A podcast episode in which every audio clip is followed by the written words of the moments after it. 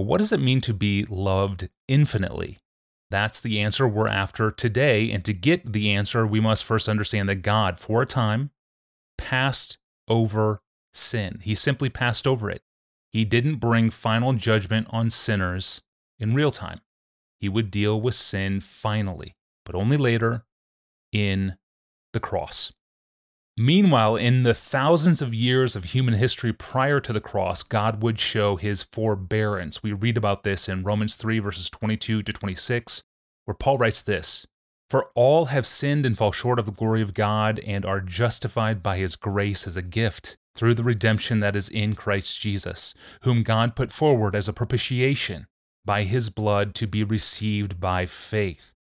This was to show God's righteousness because in his divine forbearance he had passed over former sins.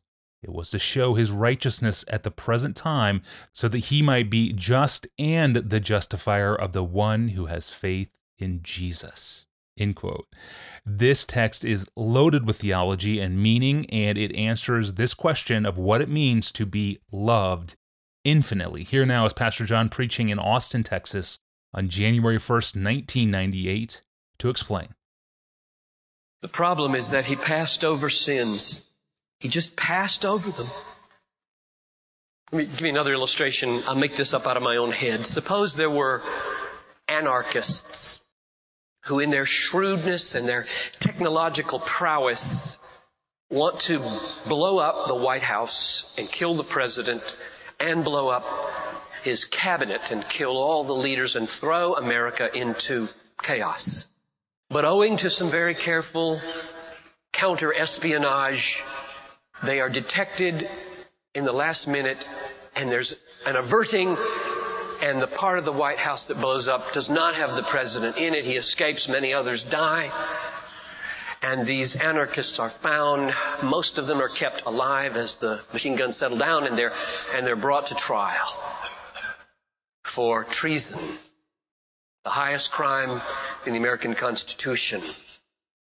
Now, what would it say to the nations, all of whom are watching, just as all the nations are watching or will be watching someday as God goes onto the throne as judge and the nations are gathered before him. What would it say if the panel of judges said, well, since this is your only, only time of being caught like this, we'll let you all go. In fact, we'll clothe you and we'll provide you vacations and if you really want to ruin the analogy, eternal happiness.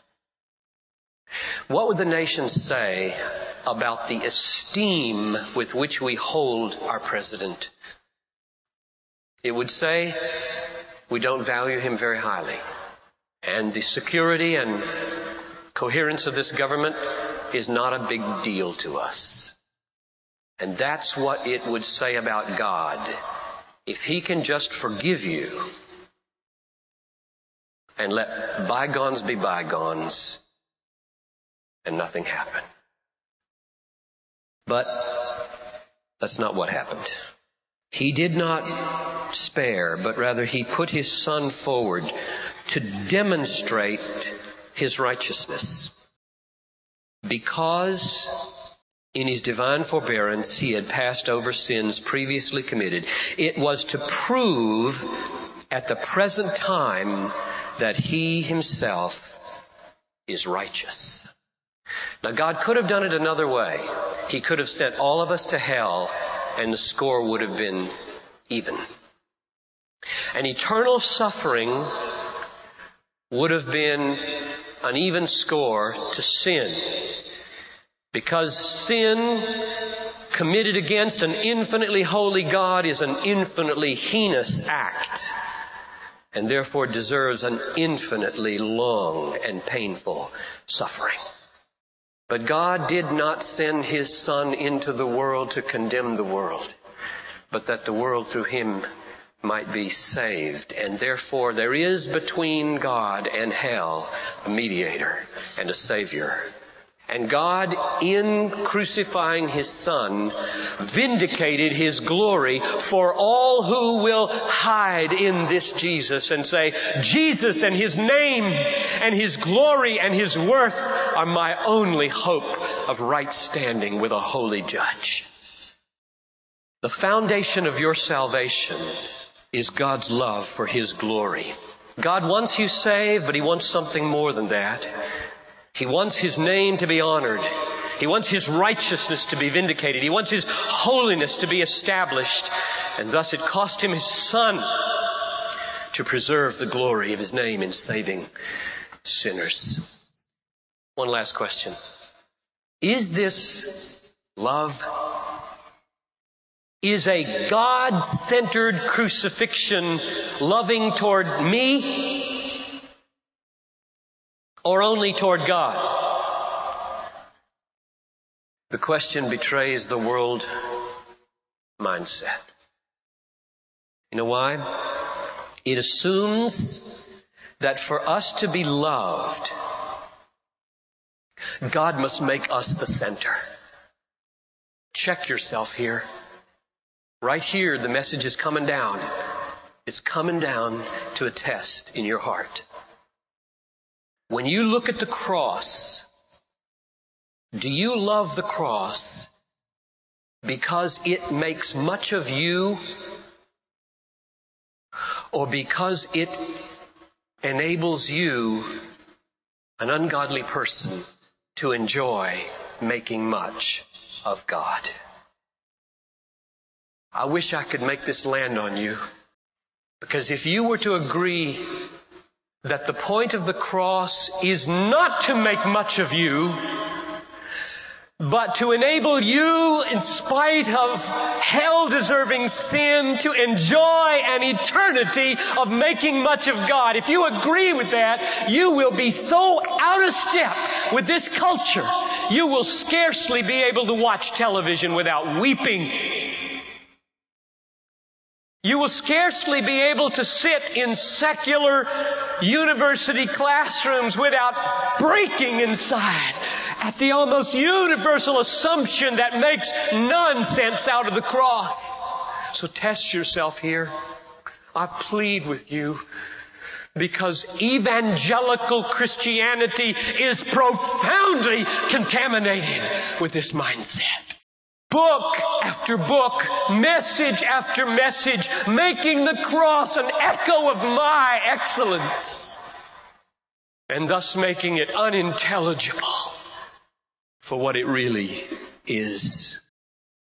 I believe that the love of God comes to its apex in the cross of Jesus for me and you. Because I define the love of God for me as that act by which, in spite of all my sin, He takes me and makes me able to enjoy infinitely His making much of God. That is what love is, which is why many of you need to be drenched with the love of God right now in a way vastly different than you thought when you were singing those songs. Because you've been taught all your life long that self-esteem is the bottom line of all virtue and all health and all being lovedness. And it is not. God esteem why do you go to the Grand Canyon? Why do you go to the Alps? Do you really go to the glories of creation to see how great you are? Tell me about it as you stand on the edge of the Grand Canyon. You go there because you were made to see, behold, and enjoy greatness. And the Grand Canyon is nothing compared to God. You were made for God and you will find yourself loved. When you awaken to the truth that to be loved infinitely is to be forgiven, cleansed, and enabled to see and to feel the wonder that God makes much of God. Amen. Absolutely phenomenal point. No one goes to the Grand Canyon to increase his self esteem. Pastor John has, uh, over the years, put some qualifiers around that statement about the Grand Canyon. You can see that, for example, in APJ 128 if you want more. But still, this point holds. We are loved infinitely by being freed by God to make much of Him. So critical. This sermon clip came to us from an Aggie, Sarah Jane, this message was preached at Passion in Austin, Texas on January 1st, 1998. Sarah Jane writes in, quote, Pastor John, thank you so much for the innumerable ways you have impacted my life through your preaching and teaching. I first heard of you when I began as a student at Texas A&M University in the fall of 1998.